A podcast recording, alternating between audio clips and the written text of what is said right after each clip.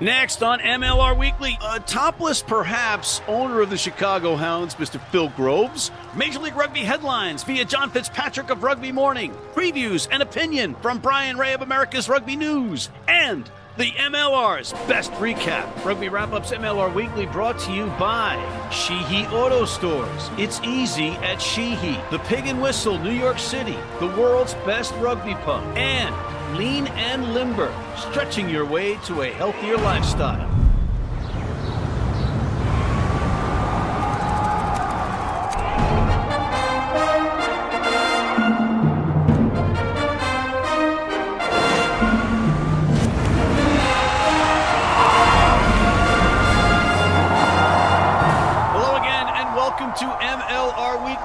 Presented by Rugby Wrap Up. Matt McCarthy in New York City. Thank you for tuning in again. We appreciate it, and we don't think you'll be disappointed. We've got a big show for you, including a topless, perhaps, owner of the Chicago Hounds, Mr. Phil Groves. We've got Bryan Ray of America's Rugby News with previews and predictions. We've got the best recap in rugby. But before we get to any of it, we have our recurring segment Rugby Mornings Coffee Break with John Fitzpatrick, read Major League News and slash headlines and stuff like that. John, how are you? Welcome. What do you got? Hey man, hold on. Let me just put in my. uh There we go. There we go. Now Oh. I can hear you. Wow, you are so high tech and hip. At first, I was just staring at your beautiful face, but now I can hear your beautiful voice. Get So- that a lot. I get that a lot. I got a face for radio. Next. Hey, let's start in the Eastern Conference where the New York Iron Workers secured the second seed in the Eastern Conference, and they will host the Eastern Conference Eliminator game on Sunday against Old Glory DC, who they did get their bonus point win over Atlanta in front of a large crowd. I was there, close to 3,500 fans. Thank you to Paul Sheehy and OGDC for uh, honoring dads by letting them on the field at halftime to throw the ball around. It was awesome. But Matt, back to the action here. New York versus DC. They split the uh, regular season record 1 1 with both home teams winning.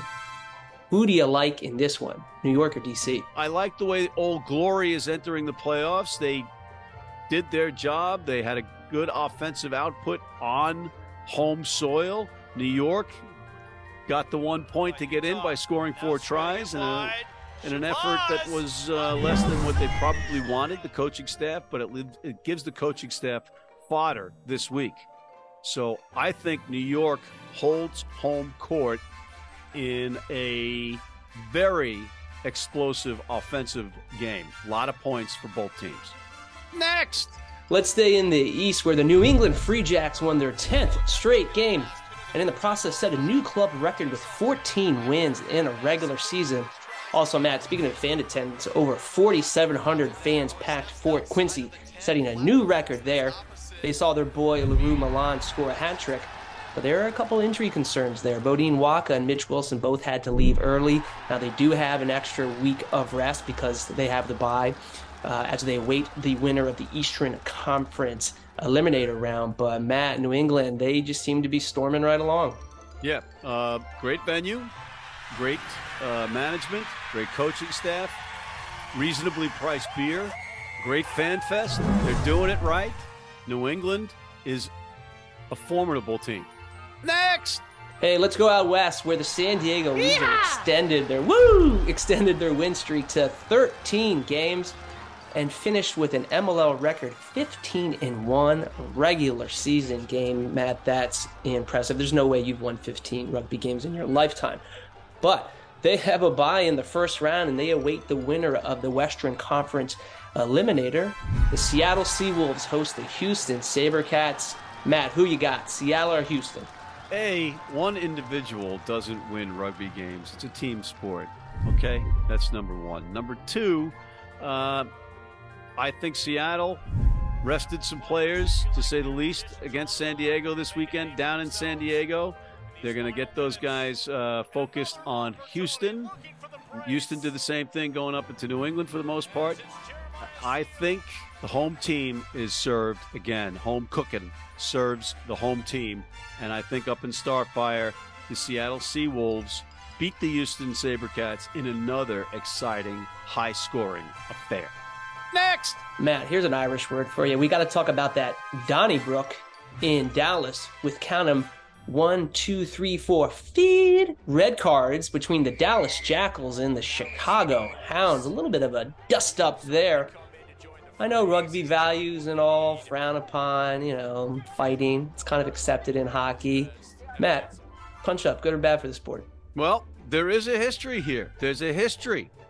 The you know, the Dallas Stars were the Minnesota North Stars. The Minnesota North Stars and the Chicago Blackhawks had a fierce rivalry. And basically, I'm going to say that it carried over to Dallas. And dropping the gloves goes back to those two franchises. And now it's with Dallas and Chicago in the MLR. So I think it's great. Next! I didn't know uh, ice hockey was such a passionate following in Argentina. Oh, yeah. Yeah. It's right up there. Next! Matt, one more thing. I got to bring this up because I saw this on MLR Reddit. But in the Chicago market on FS1, when Chicago played the San Diego Legion, over 147,000 fans watched that on television.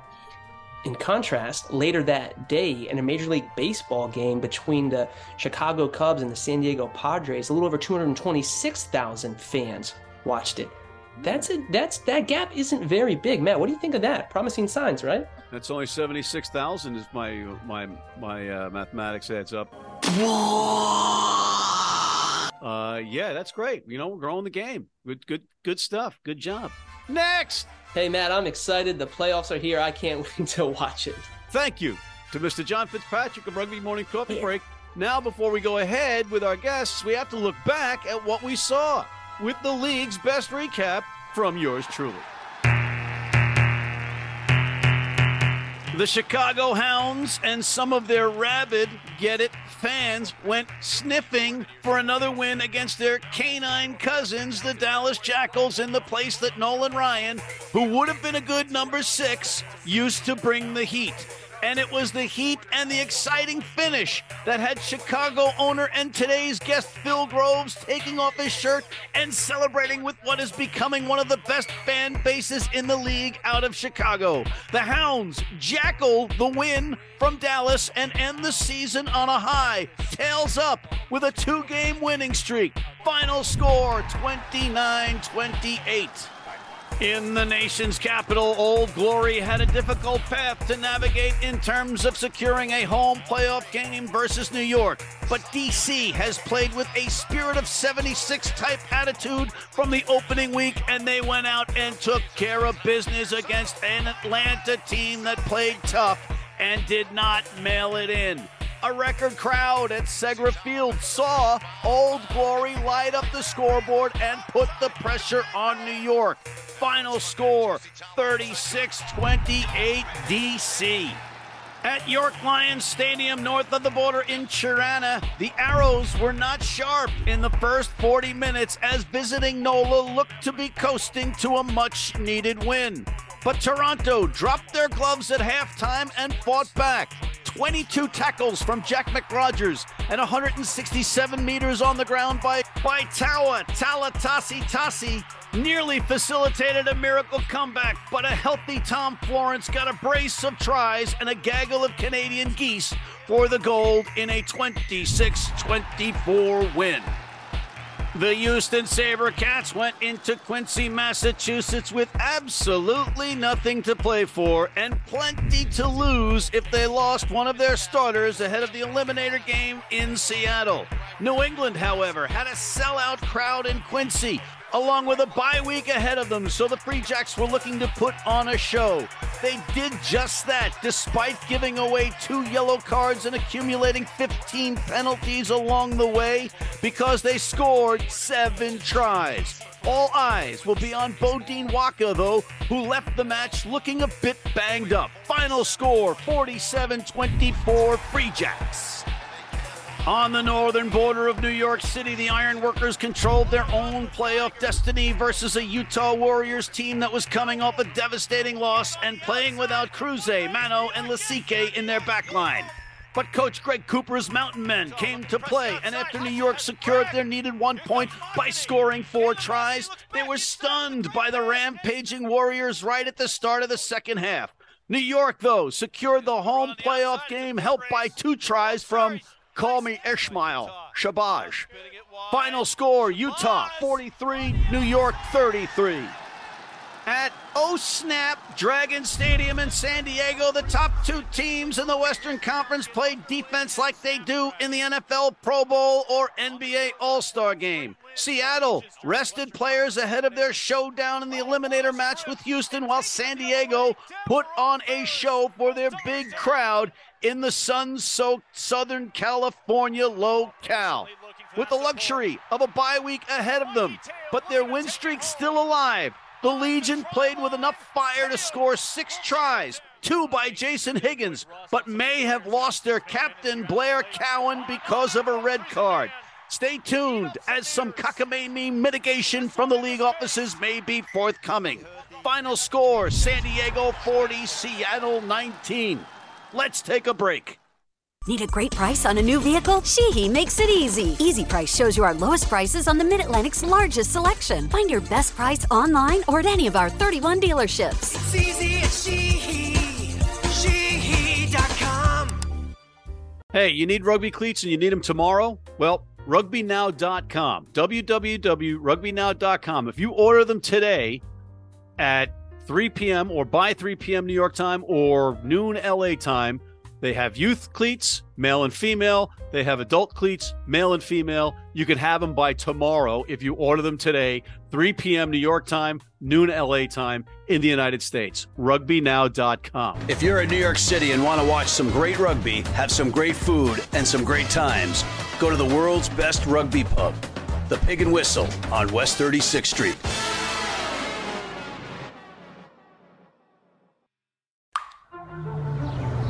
This is the Rugby Odds, where an unlikely pundit panel of a wordsmith, a WWE legend, a rugby star, and a supermodel scour the globe, seeking best bets and bad behavior.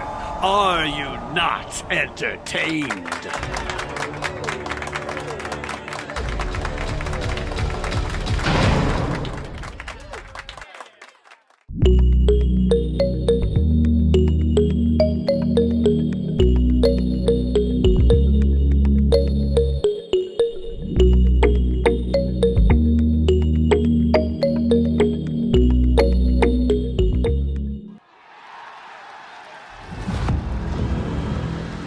Back with one of the people that is becoming one of my favorites in MLR, Major League Rugby, and that is Phil Groves of the ownership group of the Chicago Hounds. Phil, great to have you back.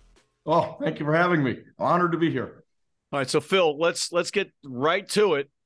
You're being called the Mark Cuban of rugby after your celebration in Dallas after your team had that dramatic win on another Chris Mattina kick. You had your shirt off, Phil. I'm sorry for that for anybody that, had to witness that, but uh, uh, and my kids are still hiding, I think, uh, from their friends. But uh, but it was an exciting day. I mean, what what a great way to finish the season, our first season. Um, you know, have a lot of passion for the sport, and you know, I'm more of a fan than you know the operating part of the team, but. You know, it was still great to be down there and uh, had a lot of great people in the box supporting us. And to see the boys, you know, work their way through, you know, dozens of red and yellow cards and come out on top was, you know, what a great way to finish the season. Yeah, were, were- were, were cards on sale? Is that why you guys kept cashing? Yeah, I think there was some discount. I mean, you know, you figured, you know, we're fighting for the the wooden spoon, so you might as well you might as well do it all out there that day. So, you know, Well, I, you know, I got I'm complicit in the wooden spoon thing because we did forget, and I, we could just say that it's because they're from a different country. But the Arrows clearly claim the wooden spoon as the, as the wooden spoon winners in the league. But if we're going to go on the American Conference. Landscape, We're worried about the Western Conference, you know, that that that's fair that's enough. really fighting, you know, because we All play right, them so- twice a year. So, no, but not to, to, to denigrate the, the, the Toronto team, but know, you know, it was really us and Dallas in that one. Yeah, so the Western Conference wooden Western spoon, ladies and Conference, yes. Yeah, there's the asterisk. You're not the league. Yes. It wasn't for the. It was, but it was the dog eat dog bowl. It was. There was a lot of howling going on. A lot think of howling. We did our best to, to bring it. So, All right. So now, what's the follow up with the shirt coming off? I mean, is that now you got now people are expecting it? Yeah, well, I got to get in shape. I think that shows that. So, you know, our fall season training probably starts August first. So I, I, I got a month to get back in shape, you know, to start playing for my club. But uh, but you know, I, I, I think I'll just try to keep it on from here on in. Maybe maybe I'll bring a flag next time to wave or something. It's been a tumultuous first year in terms of wins and losses, but you guys have had some really tough losses, and then you've finished strong. Yeah. What are some of the lessons you learned about this year? We learned some lessons, but you know, we did some stuff well, right? You know, we, we have a, a fantastic CEO in Jim James English. He put together, you know, really, I think a knock-up staff. You know, Sam Harris has such a confidence in what he's going to bring bring to us long term. So, you know, it, it, starts with those guys really driving things. Um, but yes, of course, there's always lessons to be learned. Um, I think, at least on my side, you know, I work more on the community side, is that you know, earlier fan engagement and getting in out in the community, had a little more runway. We probably could have had a little better, at least from my part of it, you know, experience, you know, on game day for people, get more people involved, more teams playing before us. But we're getting there. You know, we got a, a youth uh, youth tournament kicking off the um, during the final on July 8th, you know, with Pass It Back, which is the World Cup charity. So we're really excited to partner with them and Memphis Intercity Rugby to bring some bring bring that and then you know that that'll probably carry on until the rest of the season for season long. We're going to have this one in july so people get to see it see what we're doing there. Um a little tough to start that you know in the snow so um but i think you know we get it set you know um you know it, that'll be a full year round year thing so we're happy with that. But i think uh you know um you know we, just you know starting up on a ticket thing getting a new stadium all that stuff you know you, you have to do it to understand it and again, James did a great job with that. And uh, I think every week we're learning something new. But I think you know, I think you know the the the, the that period's over. Our learning curve will, will be less less steep this next year for sure. All right. So you mentioned uh, Memphis Intercity Rugby. Uh, yeah. Great program, by the way. And my co-host on the Rugby Odds, John Bradshaw Layfield, is on yeah. that board. Shane Young doing great stuff down there. And now you guys are going to what piggyback that in Chicago? Yeah, we're going to try to work with them. I think they, they might rebrand a little bit called you know the Urban Urban Rugby Initiative, but but but Shane's obviously leading that, and um yeah we'll, we'll replicate that in Chicago is the goal and, and, around the league hopefully you know in all yeah. the major rugby cities because it's it's a natural thing to have one of those programs because you know Memphis City Rugby is you know it's, it's a longer duration. The Child Fund Pass It Back, which is the World Cup charity, you know focuses on that 10 to 15 year range. So you could run them both simultaneously, and I think you'll see that in action in July at the final, uh, working together. Um, they're they're very complementary programs, and so we're really excited that Shane does a great job down there. He's got so much passion for it um, that that you know there's no reason we can't have that in every city in the MLR. Great stuff, great stuff. And you mentioned snow, so that'll allow me to segue to yeah. the schedule. What do you think about schedule changing or or keeping it the same for the league for the matches? Um, I know they're talking about the league level. I, I don't. It's above my pay grade, but uh, I think they have an open mind, from what my understanding is, is, is to find you know other ways to look at the schedule and do things that work for you know the teams and the players and the fans. And so I, I certainly haven't set anything up yet. I don't think they're even going to worry about that till after the final. But I, I, I, would would suspect there'll be some sort of modification, you know, you know, timing wise.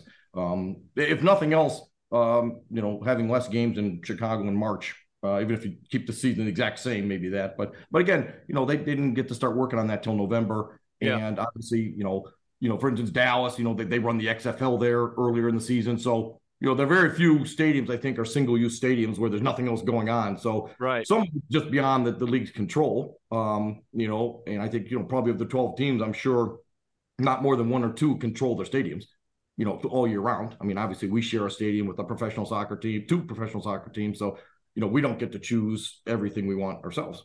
So. All right, so you know Miami will be added to that mix next year, so yeah. you'll, you'll at least have that warm weather destination to go to. But if if you're a if you're a gambling man, how many teams are in the league next year? Is it going to be 13? Is it going to be 12? Is it going to be less? What do you think? Oh well, well, certainly not going to be less than 12. Um, I don't see any reason why it wouldn't be 13 right now. Um, you don't know what's told me differently yet. Um, but that was um, a trick question. I was trying to yeah. I was trying to weasel my way in there with with yeah, well, yeah. No one has told me anything different. I just I'm counting on thirteen. That's a good. That's a good thing. Yeah, that's a good thing. I'm thing. Definitely counting on thirteen. Um, I, I, I guess I'd be surprised if it was fourteen. I probably would have heard something by now if it was fourteen, but I haven't. So, uh, but no, I'm I'm really excited for the league. I think Miami ownership group's a great group. Uh, they get along very well with some of my co-owners. So um, I think everyone's excited to have them in there. I think um, that's the type of group that that we'd love to have more in the league. The fan experience. You lead yeah. from the front because you, have traveled with the team to some of the different venues. What's your overall yeah. take on what we got to do to get more fans? Yeah, I think you know, um, you know that is you know the, the, the funnest part of my job is really in, in, interacting with the fans. Um, I think we have an embarrassment of riches here in, in Chicago in the Midwest because we have so many clubs that are so so passionate about it. The, the things to work on is, you know, listen to the fans, ask them what they want to see more of, and, and I'm getting a lot of feedback now. And hey, maybe we could do this differently next year. For us, I think you know really we need to have um, games before our games. You know, kickoff games because you know we have three fields outside our stadium. I've had a great time going to all the other sta- or the, almost all the other stadiums in the league. Uh, the fan clubs are fantastic. You know, there's some some real leaders out there. Obviously, the folks in Seattle and Dallas and, and New England stand out my mind the most because um, I just happen to see them a lot and talk with them a lot. And I think uh, you know it's good to, to see what other fan clubs are doing. We have a great fan club, the Kennel Club, and they all talk to each other. So you know, before every game, they're all talking to each other, setting up tailgates. You know, for the visiting team. And so, um, so I think that's great. I got to ask you this one because it's out there on social media. The players uh, filing to unionize. What's your take on that? And there's a vote, I think, on the seventh, and that's the day before the the final. So I'm, I'm going to wait, see what happens with the vote, and then you know, do, whatever happens, happens. Um, but it's a really important issue. It's something I think we just need to resolve, whatever it is, and stop talking about it, and just you know, see the result of the vote and then You- work from you- there. is, is there any kind of preemptive talk going on to uh, you know so that you know God forbid on the seventh they vote to not play the final and you got fans Oh. traveling across it would be a disaster. Are, is, are talks ongoing? I have no idea. That definitely, I yeah, not not with me, that's for sure. So, but but I, you know, obviously the league office has people that that handle that stuff, and so, uh, but they but I don't, they're not sending out daily uh blasts to all the owners. Here's what's going on. I think you know our you know every every team has one person on the board, and so our owner handles that stuff, and the other owner does that. So. All right, so five year vision for the league. The best thing that, that can happen to this league, in my mind, is a is is a USA rugby team that's making the World Cup, making it out of the, the, the first stages, getting into the knockout rounds. I mean, that that is the thing. Because what that will mean is if that's what happens, that means the MLR is doing a good job of developing more talented US players and getting them game time. So I think you know that that's the top. Oh, so you're one of those. Yes. Yes, I'm one of those. Yes. So, but uh, but I think we, we need to you know we need to develop. If we develop our talent, it'll show up on the U.S. team. I mean, so I think you know because the MLR, you know, we got all these players and we got to grow them now. That's why you know the, the Hawks and the Falcons, you know, those teams and Brendan down there is doing a great job developing talent. You know, the people in that thing four years from now, those are the ones we need to be developing these next four and eight years. On on the big picture, the macro is, is you know want to keep growing the league uh, making more say and, and you know getting more people to come to the stadium, more watch it. So we have to work on the fan engagement. But I personally think the better the U.S. team is, the more people come to games. I think it just to me, it, it I know of course I can't prove that, but that that just goes where I'm going. I think a lot of people look at what's happening other leagues around the world. You know, obviously, uh, Premier League in England has some issues with teams, uh, so I think we're studying that very carefully to make sure that you know we don't fall in the same trap.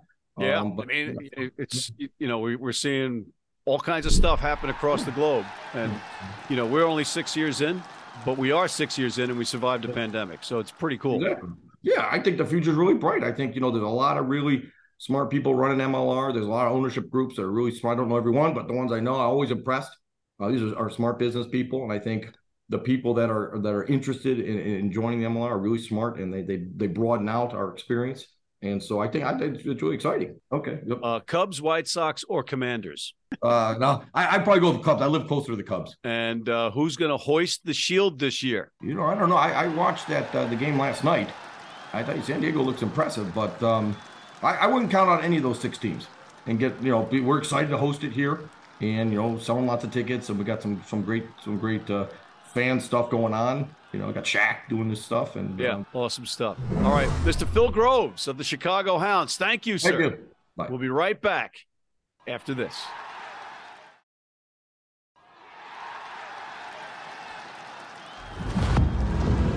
And we are back with our longtime friend, Mr. Bryan Ray of America's Rugby News. There's nobody that knows more about rugby in the Americas than Bryan Ray. Bryan, welcome. Thanks for that uh, exorbitant introduction there. We've got two playoff games, eliminator rounds, we're calling them.